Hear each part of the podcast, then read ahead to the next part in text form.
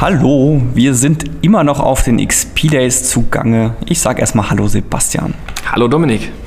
Genau. Wir sind natürlich bei Mein Scrum ist kaputt, wie wir gerade festgestellt haben, wahrscheinlich der größte deutsche Agil-Podcast. Wir wissen es aber nicht. Und damit haben wir es hier offiziell proklamiert, also ist das jetzt der Fakt. genau, das ist wie, wie wenn man Prozesse an Whiteboards malt. Alles gut. Wir haben heute auch wieder einen Gast dabei. Wir haben nämlich Marc Löffler da. Hallo Marc. Hallo. Marc, magst du dich vielleicht mal, Marc, magst du? Marc, magst, Marc, magst du dich vielleicht mal kurz vorstellen? Ja, kann ich machen, ja. Äh, ja. Mein Name ist Marc Löffler. Ich bin unterwegs als agiler Coach, überall in Deutschland hauptsächlich. Selbstständig noch? Ähm, selbstständig, ja. Freelance, wenn man so möchte. Ich arbeite mit verschiedenen Firmen einfach auch zusammen, die die meist doch mehr Arbeit haben, die sie selber packen können. Deswegen ist da geschäftsmäßig eigentlich auch relativ viel los im Augenblick, was gut ist. Ja, bin Autor vom Buch Retrospektiven in der Praxis, was vor knapp drei Jahren erschienen ist im D-Punkt Verlag.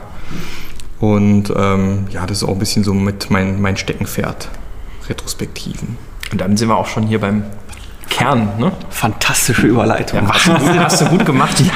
Weil wir möchten nämlich heute mit äh, dir über Retrospektiven sprechen. Genau. Das ist vielleicht so noch zur Einstiegsfrage, weil uns interessiert natürlich immer, was geht so alles schief, was ist alles kaputt. Was ist denn deiner Meinung nach das größte Anti-Pattern, was es so bei Retrospektiven gibt? Oder was du so siehst in deinen diversen Einsätzen? Also ich glaube, das größte Anti-Pattern ist immer noch, äh, dass die Dinge, die am Ende beschlossen worden sind, nicht umgesetzt werden. Ich glaube, das ist immer noch das größte Anti-Pattern. Inspect and ignore? Ja, inspect and ignore, genau so wie ich sagen. Das ist tatsächlich immer noch so, ähm, dass man irgendwas beschließt und dann aber vergisst, das irgendwie vernünftig zu dokumentieren oder einen Sprint-Backlog aufzunehmen, was auch immer. Und dann sitzt man dann wieder und fängt beim nächsten wieder mal, nächsten Retrospektive wieder von der grünen Wiese an. Und, und zählt die gleichen Sachen wieder. Ja. Und, und dann kommt in der Retrospektive die Frage, und was habt ihr da gemacht? Ja, nix. Ja, warum hast du uns nicht daran erinnert, lieber Scrum Master? Ja, zum warum? Beispiel. Das kann auch passieren. Warum hast du denn nicht? Ja. Was ist denn deiner Meinung nach der Grund dafür? Der Grund dafür, ich glaube, da gibt es verschiedene Dinge. Also zum einen tatsächlich, dass es ähm, einfach nicht transparent irgendwo ist. Also ich versuche Sachen, die mal retrospektiv beschlossen worden sind, immer irgendwo im Teamraum transparent aufzuhängen. Entweder ist es eine Flipchart oder es sind Post-its tatsächlich im Backlog nachher, dass es tatsächlich mitverarbeitet wird. Und ähm, als Scrum Master äh, gucke ich dann auch immer drauf, äh, arbeiten wir an diesen Dingen auch zusätzlich. Wenn man das Ganze nicht macht und einfach nach der Retro rausgeht und keine Nachbereitung hat, das nicht irgendwie nochmal transparent macht oder womöglich keine Ahnung, das irgendein Wiki reinballert und dann auch so eine E-Mail schreibt, hallo, ich habe die, die Notizen in Wiki reingeballert, ja, und dann da guckt eh keiner drauf, dann geht es auch total unter. Und dann, die meisten Teams haben eh brutal viel Arbeit, ist ja so, kennt man ja. Und dann soll man auch noch solche Themen noch mit, die haben gar keine Zeit, über solche Sachen nachzudenken. Das ist einfach dann, geht unter im Arbeitsalltag. Mhm. Ich habe tatsächlich auch die Erfahrung gemacht, äh, das eine Mal, wo es am besten funktioniert hat, war, als wir eine eigene Swimlane hatten für die Action-Items aus der Retrospektive und haben die da einmal mit reingepackt. Das hat echt extrem gut funktioniert, muss ich sagen. Relativ wichtig ist vor allem auch, dass die Sachen auch wirklich immer unmittelbar in den nächsten Sprint reinkommen. Ähm, das, äh, das, das, hatte ich auch schon mal gesehen, wird dann halt bequem aufs Backlog gelegt und dann im Backlog vergessen und das nie, kann auch nie weiter verfolgt. Ne? Genau. Ähm, wie ist denn, was, was empfindest du denn so als ein, ein gesundes Maß an ähm, an Aktionen, die aus so einer Retrospektive rauskommen sollten. Also es gibt ja durchaus Retrospektiven, wo man irgendwie dann relativ viele, vielleicht auch weil, weil man gerade am Anfang noch sehr viele offensichtliche mhm. Änderungen irgendwie mitnimmt. Und man kennt das ja, wenn man zu viel ändert, dann weiß man nachher nicht mehr so richtig, worauf ist denn jetzt diese Verbesserung vielleicht zurückzuführen genau.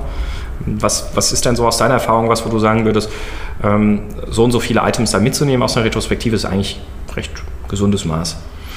Also es hängt ganz stark davon ab. Am Anfang, glaube ich, sind drei Dinge pro Retro gut machbar, weil man fängt mal an, ja, wir haben doch gar keinen Bildserver aufgesetzt. Das macht dann halt einer. Oder wir sollten mal anfangen mit Pairing. Das macht man dann halt einfach und fängt dann halt zum Beispiel mit an. Oder es gibt halt sehr, sehr viele Low-Hanging Fruits, vor allem ganz am Anfang, wo man relativ einfach umsetzen kann und gleich in den Arbeitsalltag einbauen kann. Aber immer so erfahrungsgemäß nach sechs Monaten stößt man so an die Teamgrenzen man muss quasi auch die Organisation drumherum mit beeinflussen und quasi Experimente in der Richtung starten. Und ab dann maximal zwei, ja lieber sogar nur ein Ding, wo man sagt, okay, da hängen wir uns jetzt wirklich rein und versuchen es nach vorne zu treiben. Mehr würde ich da gar nicht machen, weil erfahrungsgemäß geht es sonst sowieso unter, weil keiner Zeit hat oder das einfach nicht funktioniert. Aber am Anfang kann man easy drei machen. Ja, also deckt sich auch mit meiner Erfahrung. Also mehr als drei wird dann echt schon irgendwie blöd. Es gibt ja auch so die Theorie, oder, dass du äh, drei ist die kleinste Zahl, die du ohne nachzuzählen zählen kannst. Also wenn ich jetzt so die Finger hochhalte, ist drei noch einfach, bei vier oder fünf muss man schon nachzählen. Gut, bei Fingern jetzt ein bisschen schwer, aber wenn ich jetzt irgendwie, keine Ahnung, vier Stifte oder so hochhalten würde. Ja. Tatsächlich. Also ich weiß vom, vom Würfeln, Einschulungstest bei meinen Kindern damals, hat man gewürfelt, da mussten die auf einen Blick erkennen, wie viel. Und bis sechs hat es gut funktioniert. Aber gut, mehr weiß ich auch nicht. Mm, Jetzt hatte ich gerade noch mal, hatte ich gerade kurz noch was im Kopf zu dem, zu dem Thema der Anknüpfung. Alles aus dem Kopf Aber wieder raus. Schon vor lauter, vor lauter wie viele Zahlen kann man gleichzeitig erkennen? Wir Ähm, haben es irgendwie von retrospektiven Ergebnisse gehabt und äh, die werden nicht umgesetzt. Das war so die Ursprungsfrage. Ah, genau. Ähm, also ich habe mal so die Erfahrung gemacht, vielleicht hast du was ähnliche, äh, ähnliche Erfahrungen gemacht oder andere, dass ich ähm, das Gefühl habe, dass sehr viele Retrospektiven halt nicht vollständig durchgeführt werden. Also wenn man sich jetzt so das äh, Fünf-Schritte-Modell anschaut oder dein Sechs-Schritte-Modell, wo ich ja dann äh, nicht nur Sa Daten sammle, sondern ja dann auch gucke, okay, ich mache vielleicht noch eine Root Cause Analyse und dann entscheide ich mich erst, was will ich eigentlich machen. Ist das äh, viele Retrospektiven so bei diesem Punkt, der wir sa sammeln Daten, dann clustern wir sie vielleicht noch und dann vergeben wir Punkte auf die Cluster und um den Cluster kümmern wir uns in der nächsten Retrospektive. Okay. Dass die halt da aufhören. Hast du eine ähnliche Beobachtung gemacht oder hast du andere Beobachtungen gemacht? Also tatsächlich die Beobachtung, die man am häufigsten sieht, ist tatsächlich die Phasen überhaupt gar nicht beachtet werden. Man sitzt halt zusammen. Das Beste war einmal, äh, bin ich reingekommen, dann hieß es so, was war denn alles scheiße das letzte Mal? Super. Super Einstieg und gibt auch schon ein super Setting für die Retrospektive, dass man nur über die schlechten Sachen spricht, die passiert sind. Und dann diskutiert man sich ja irgendwie zu Tode, ohne irgendwelche Tools, Aktivitäten, was ich was zu benutzen. Und dann diskutiert man sich gerne auch zu Tode. Oder was sehr häufig passiert ist, man unterschätzt, wie lange es dauert, dieses, dieses Definieren von den Dingen, die man als nächstes machen möchte, wie lange das dauern kann, weil doch unterschiedliche Meinungen im Team irgendwie existieren. Und wenn man das nicht ganz strikt timeboxt, äh, passiert es ruckzuck, die Zeit ist um und man hat sich auf nichts geeinigt, habe ich auch schon oft gesehen. Also man sollte für diese, für diese letzte Phase hier, Decide What to Do oder äh, nächste Experimente, sage ich jetzt mal, sollte man auch genug Zeit einrechnen, weil da kann ordentlich Zeit für draufgehen.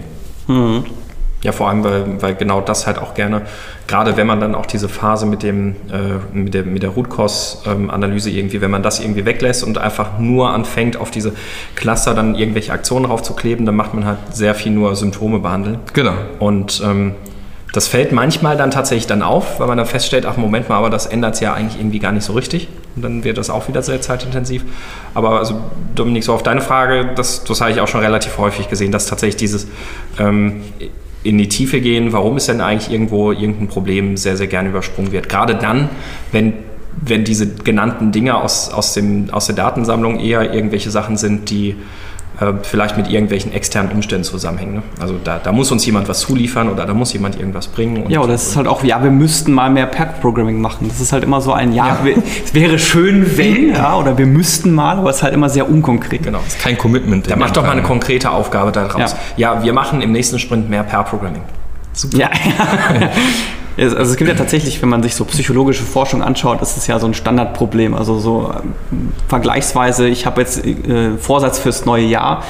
Ich will mehr Sport machen. Das ist genau das gleiche wie ich will mehr Pair-Programming machen. Ja, was heißt denn mehr? Ja. Ja, genau, das ist genau das, ist das andere Thema, wo man reden muss, über es soll in irgendeiner Form messbar sein, beispielsweise am Ende, was hinten rauskommt. Aber ich gebe dir recht, dieses Einsichten gewinnen, also dieses Root Cause Analyse, die wird auch ganz, ganz oft übersprungen. Und dann tatsächlich sind es dann die Symptome, an denen man arbeitet. Wie man, wenn sich das Bein bricht, tut weh, nämlich Aspirin. Ja, es tut halt immer noch weh und wird auch lange weh tun, aber man hat halt nicht wirklich das Problem halt beseitigt. Ja. Also Das Bein ist halt immer noch im Arsch und es tut vielleicht mal einen halben Tag nicht mehr weh, aber dann ist schon wieder vorbei. Ja. Und es wird halt sehr, sehr häufig gemacht. Ja. Und wie beim Schnupfen, gut, da kann man nicht wirklich was gegen machen, da ein Nasenspray rein, Nase frei, super, aber es kommt da doch zurück. Und das sollte man immer mitbedenken, dass es meistens tiefer liegende Dinge gibt, die man bearbeiten muss. Und meistens gibt es auch nicht nur eine Root Cause, ich sage immer, es gibt so ein Netzwerk an an verschiedenen Dingen, die drunter liegen, die man bearbeiten muss. Und dann äh, ist es halt wichtig, einfach das sich mal klar zu machen und nicht gleich loszulegen und meinen, so, das ist die Symptombekämpfung und los geht's. Ist doch ganz klar, was man machen muss. Wie viel Erfahrung hast du mit Teams gemacht, wo sich, ähm, wo, wo sich die Entwickler sehr schwer getan haben mit so methodischen Retrospektiven? Also wirklich dieses, also es gibt ja oftmals den Fall, dass erstmal Leuten sehr unwohl darüber ist, überhaupt offen über Dinge zu sprechen, also offen, offen Dinge anzusprechen und auch wirklich dabei persönliche Empfind Befindlichkeiten mit einzubringen. Also mich hat es genervt, das oder ich fand das traurig oder schade, dass wir das und das gemacht haben.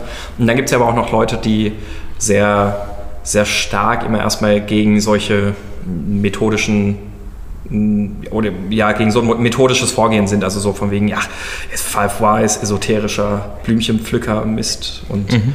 ähm, wie, wie oft hast du da die Erfahrung gemacht, dass, dass sowas kommt?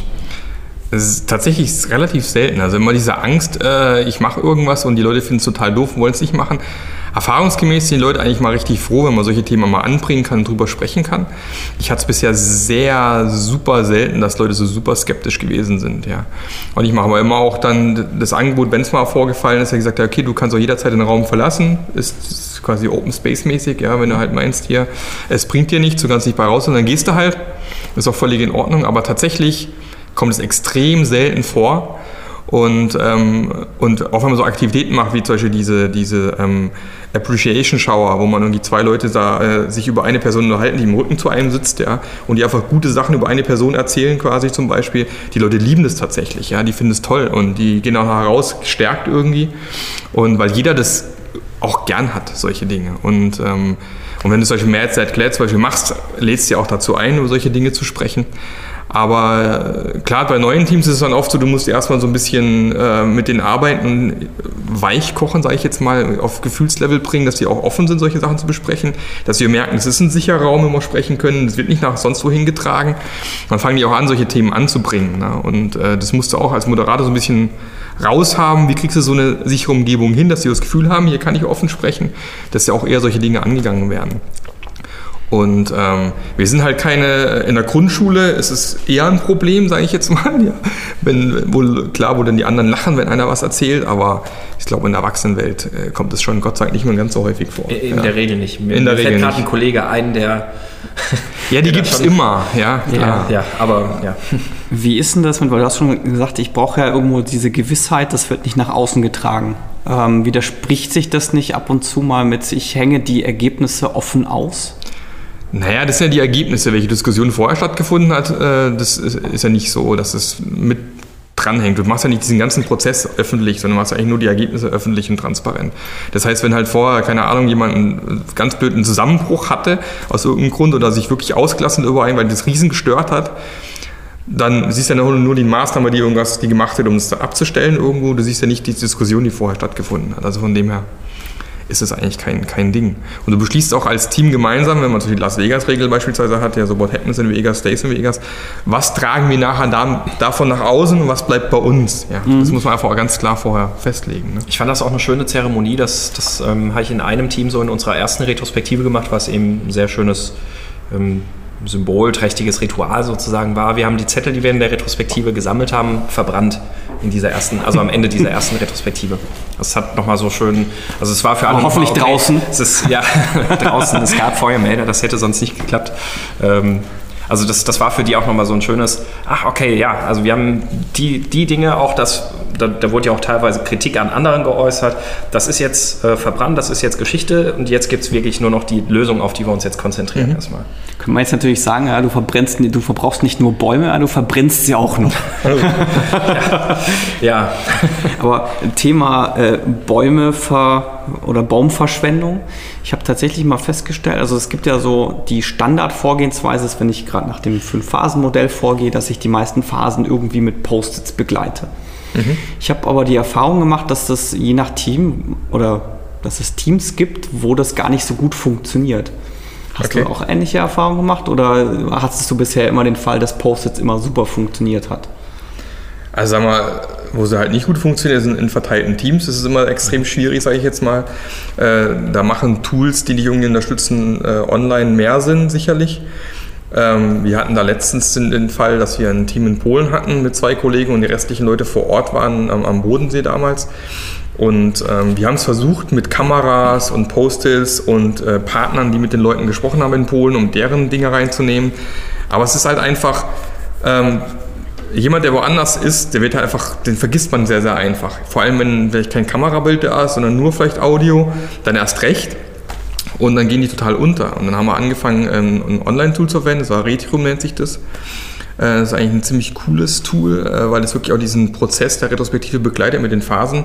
Leider fehlt äh, Einsichtengewinn, was ich ein bisschen schade finde. Aber dann haben wir alles gleiche Tool benutzt. Jeder hat gesehen, was der andere mehr oder weniger geschrieben hat. Und dadurch, dass man gemeinschaftlich dieses Online-Tool verwendet hat, war einfach dann die Polen nachher gemeint, super, endlich mal sind wir mit dabei und haben das Gefühl, uns beteiligen zu können.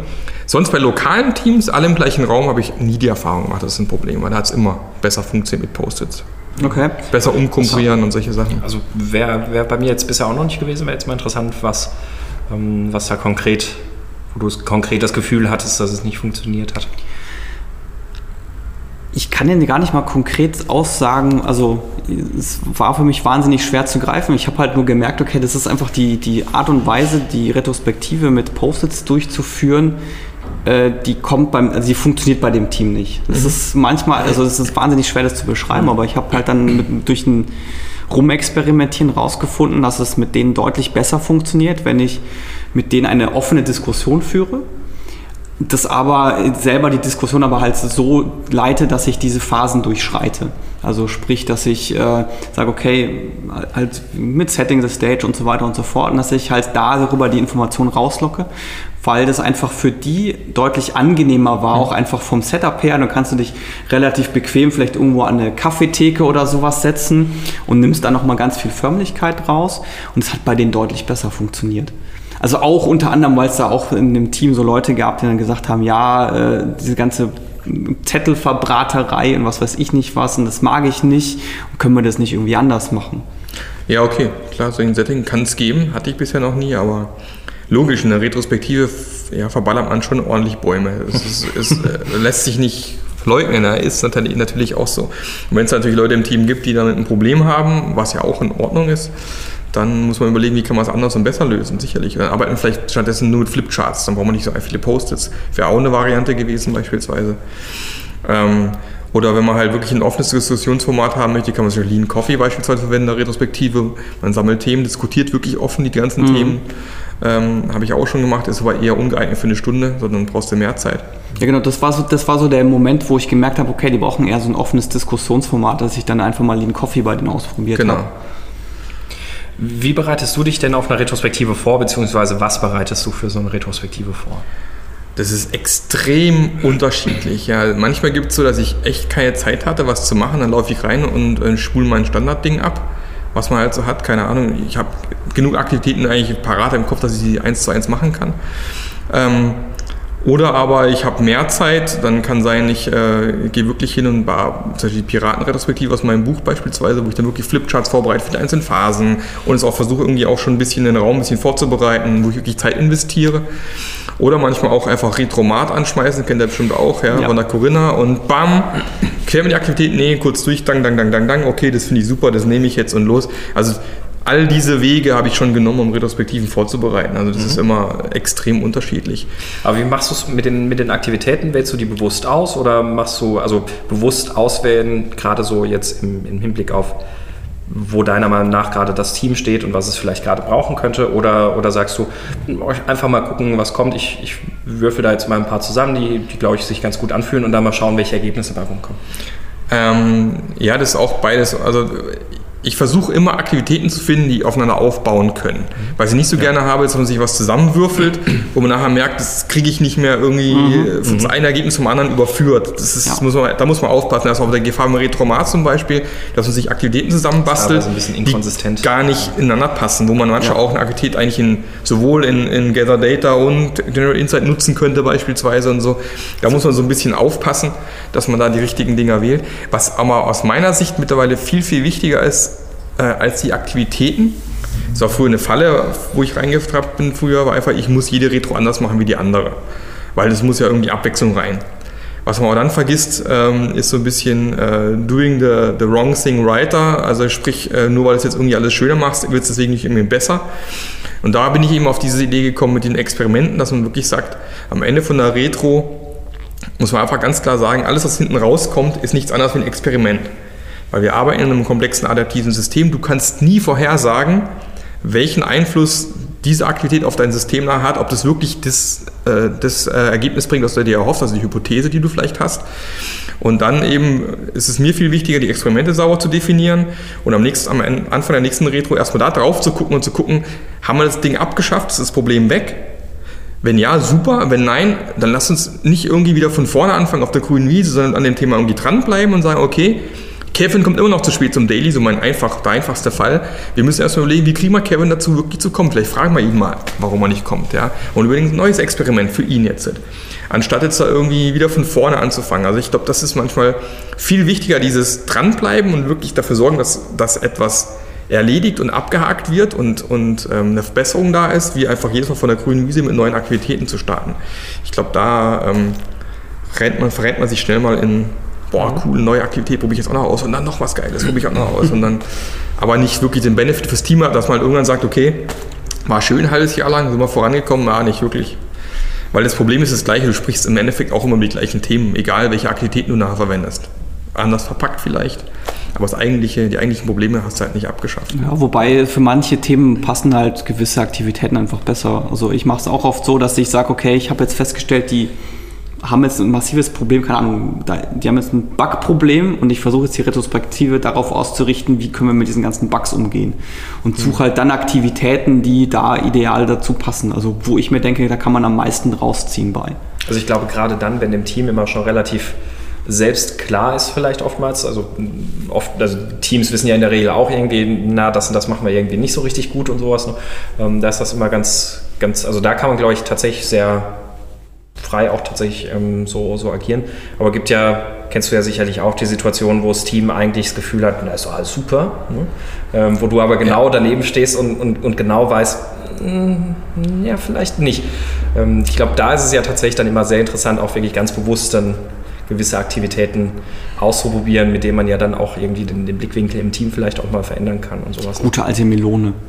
Ja, ja ich denke ich denk tatsächlich, Aufgabe von einem Scrum Master, so doof es manchmal ist, du musst auch ab und an mal den Finger in die Wunde legen. Ja. Du musst auch diesen Spiegel sehr, sehr oft auch mal hochhalten und zeigen so und so. Deswegen bin ich eigentlich persönlich auch ein großer Freund von, dass wenn du zwei Teams beispielsweise hast, die Scrum Master sich untereinander austauschen, dass du als Scrum Master auch wirklich Teil der Retrospektive sein kannst, mitmachen kannst, auch deine Sicht reinbringen kannst, mhm. die du siehst.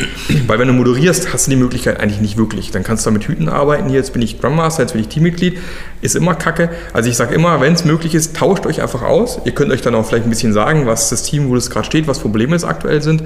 Aber dann hat man immer die Möglichkeit, als Scrum Master teilzunehmen und auch seinen Senf mit reinzugeben. Ich glaube, das ist immer eine gute Sache.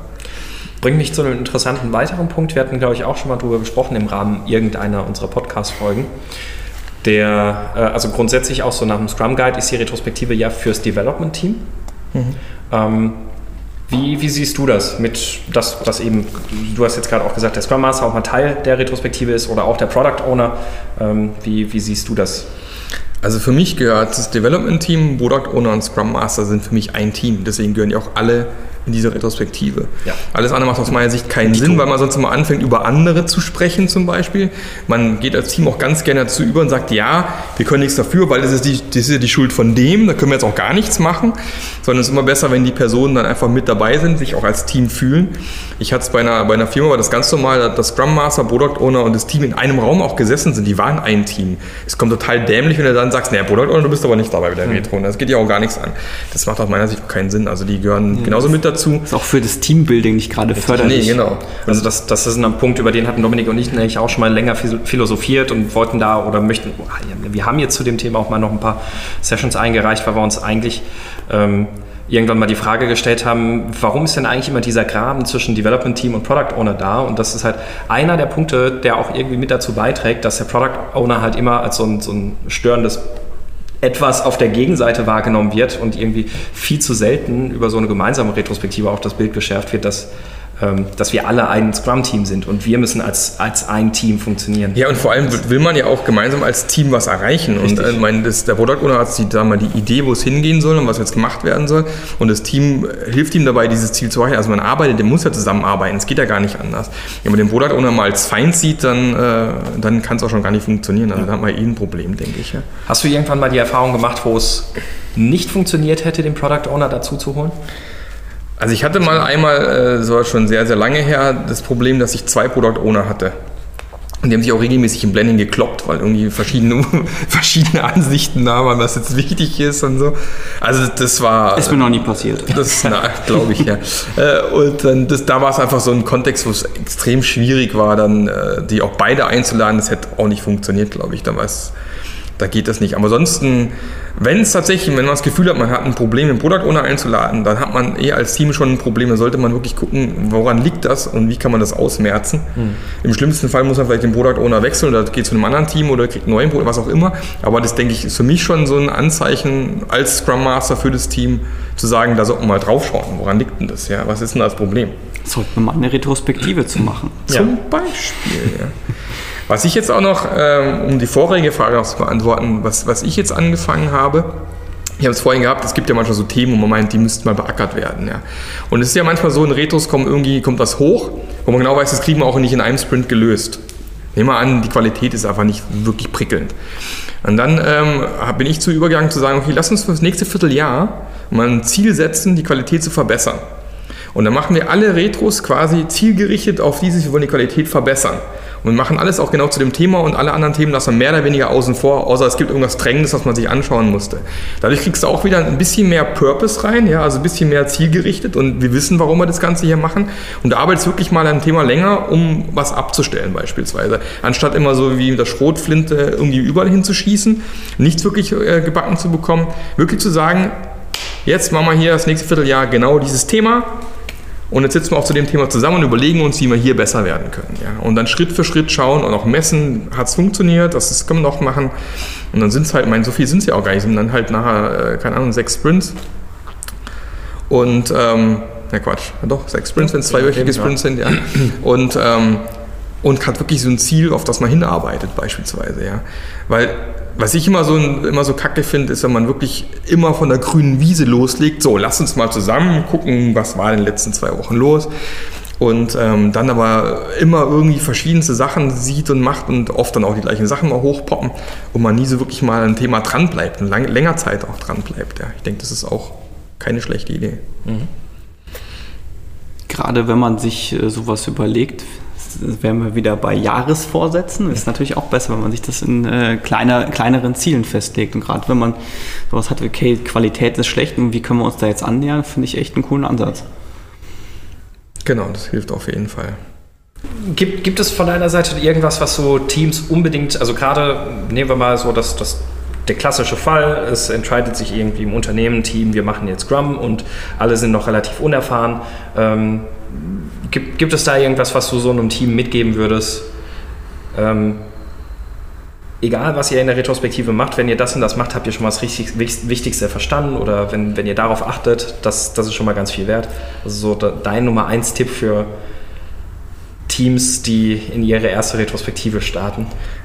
Also so doof sich anhört und so sehr das Werbung ist, aber es gibt in, in, in meinem Buch, glaube, das das zweite Kapitel, wo man einfach mal durch seine erste Retrospektive durchgeführt wird.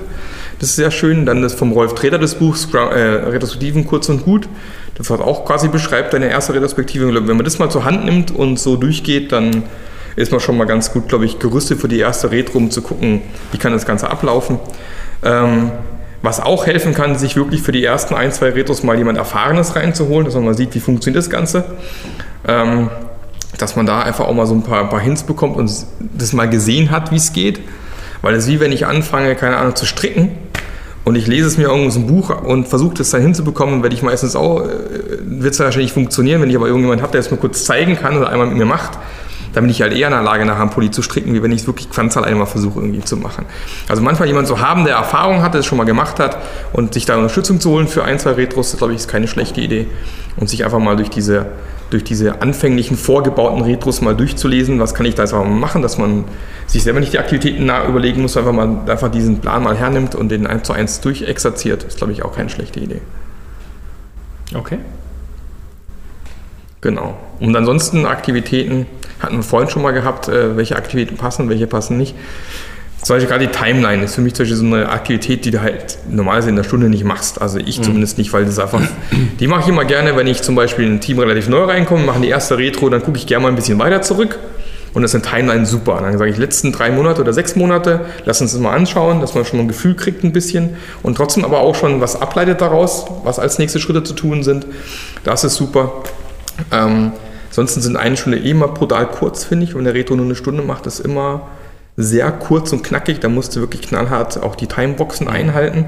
Auch wenn du merkst, es manchmal lässt du schon ein bisschen laufen, aber irgendwo muss man halt sagen, so jetzt okay, wenn wir noch was hinkriegen wollen, müssen wir jetzt einen, einen Schritt weitergehen. Ich denke, das sind so die Themen, die auch wichtig sind. Ja, ja gerade Timelines habe ich mir irgendwann angewöhnt, wenn ich die benutze, dann halt nur, falls die während des Sprints erstellt wird. Ja, das auch eine so, Möglichkeit, ja. ja. Das ist auch schön, wenn man die Zeit dazu hat. Ja. Genau. Ansonsten, was ja auch immer, immer stärker kommt, wenn man mit erfahrenen Teams zu tun hat, die sie dann auch meinen, sie haben das schon alles gemacht, was ein sehr schönes Tool ist mit Popcorn, habe ich auch schon irgendwann gehört. Das ist dieses, wo man wirklich Continuous Improvement wirklich auch ein Board im Raum hat. Ich weiß nicht mehr genau, für was genau die Akronyme alle stehen, aber P ist das Problem. Äh, o war, glaube ich, Options. Und dann das zweite P war äh, was Proposals, irgendwie sowas, ja. Und dann hat man auch, das ist auch so quasi, um sich mehrere Dinge anzuschauen, Probleme, dann zu selektieren, was ist das wichtigste Problem, dann zu überlegen, welche Optionen habe ich für das Problem und dann einfach quasi auch während dem Sprint, auch zu jeder Zeit, nicht nur zu retrospektiven Zeitpunkten, sich überlegen, welches Experiment können wir starten, lass uns mal schauen, ob das funktioniert oder nicht funktioniert hat und welche Option nochmal als nächstes, um an dem Thema zu arbeiten, um wirklich so ein, so ein Continuous äh, Improvement reinzukriegen, wirklich ganz, ganz stark und nicht nur die Retrospektive abzuwarten, bis irgendwas passiert. So der nächste Level. Ähm, das ist, glaube ich, auch äh, von Claudio Perona heißt der, der diesen Popcorn-Flow gemacht hat. Und es äh, ist ein sehr schönes Tool, um wirklich diese, so ein Board aufzuhängen im Büro, aufzuschreiben, was haben wir gerade an, an, Challenges, welche Optionen haben wir für die einzelnen Challenges und wirklich kontinuierlich jeden Tag mhm. an diesen Themen zu arbeiten. Ja, ich kenne ich kenn das nur als Proper. Vielleicht hieß es früher mal Proper. Problem Options Experiment Review. Ja, das geht so in eine ähnliche Richtung. Ich, ich glaube, Popcorn hat sich einfach für ihn cooler angehört, hat er sich überlegt, was da reinpassen könnte. Ähm, ja, ich denke, das ist äh, ein, ein, ziemlich cooles Tool. Also wir hatten das mal in ähnlicher Form in einem Team gemacht, ohne dass ich das jetzt ähm, explizit kenne, ähm, wo wir einfach mal gesagt haben, also das Team war tatsächlich auch schon sehr weit fortgeschritten, also ähm, da, da, musste man schon sehr tief graben, um irgendwie nochmal überhaupt auch wirklich neue Dinge zu finden, sodass man wirklich auch eher in so einen lass uns einfach mal was ausprobieren, Modus gegangen ist. Wir haben dann, wir haben dann so jeden zweiten Sprint haben wir so einen crazy Sprint gemacht ähm, und haben dann nach jedem Daily uns überlegt, was machen wir denn jetzt mal bis morgen? So ganz mhm. anderes noch. Also so, das, das war immer dann die Schlussfrage des Dailies und das war halt mal sowas wie, ähm, wir lassen jetzt einfach mal zum Spaß Pair-Programming weg. Einfach nur, um zu sehen mal wieder, wie, wie schlecht das ist, das nicht zu okay. machen. Ne? Also, mhm. ähm, also wirklich immer so kleine Sachen, die man dann so in täglichen Intervallen ausprobiert hat, die, die auch vielleicht einfach mal so ein bisschen über den Tellerrand weggehen, um dann halt zu reflektieren, warum war das jetzt gut, dass wir das bisher gemacht haben und warum ähm, oder was, was hat uns das vielleicht auch gebracht, dass man das weggelassen hat. Ja, da gibt es ja die Idee, Tabus damit auch anzufassen. Gibt es ja eben diese Idee dieser Small Controllable Experiments, glaube ich, hieß das. Mhm. Mhm. Stimmt, ja. Genau. Oder was auch schön ist, ist die, die Arbeitsretrospektive. Dass man sagt, okay, wir sitzen mal eine Stunde und anstatt jetzt irgendwie rumzudiskutieren, was man machen könnte, lasst uns am Anfang gleich mal zwei, drei, vier, fünf Sachen aufschreiben, wo wir wissen, die, sind, äh, die liegen schon lange irgendwie rum, die müssen dringend mal gemacht werden. Und lass uns diese eine Stunde nutzen, um an diesen Themen zu arbeiten. Mhm. Ja, also drei, vier Leute stellen was vor, bilden sich so kleine Grüppchen mit zwei, drei Leuten und die arbeiten in dieser Stunde genau an diesen Themen ja, und nutzen die Stunde, um einfach schon ein bisschen was voranzutreiben. Also sei es, wir sollten Hackathon. ein kleiner Hackathon. Zum Beispiel sicher auf SQL, wir haben dieses eine SQL-Statement, was immer so super langsam ist. Das wissen wir schon ewig, wir haben noch keine Zeit gehabt, reinzuschauen. Lass uns doch mal die Stunde nutzen, mal gucken, was ist das Problem eigentlich. Und vielleicht finden wir auch eine Lösung von der ersten Stunde. Mhm. Und am Ende von der Stunde präsentiert jeder ganz kurz, was erreicht worden ist in der Stunde. Da habe ich auch schon sehr oft erlebt, dass dann so Startschüsse gegeben worden sind und danach einfach dann darauffolgend noch dran gearbeitet worden ist nachher. Das ist auch sehr schön, einfach um mal zu sagen, okay, ihr meckert immer alle, dass wir eh nichts machen, dass eh nichts vorangeht, dann lasst uns jetzt einfach mal die Stunde nutzen, aktiv an irgendeinem Thema zu arbeiten. Mhm. Schöne Idee eigentlich. Ja, so, so um das Eis zu brechen, um, um mal Themen anzugehen, die vielleicht immer so ein bisschen auf die lange Bank auch geschoben Genau, werden. ja. Weil die Zeit hat man eh gesetzt, im Kalender ist es geblockt, dann nutzt die Zeit einfach Ja. mal. Ja. Ist auch eine sehr schöne Sache, die man machen kann.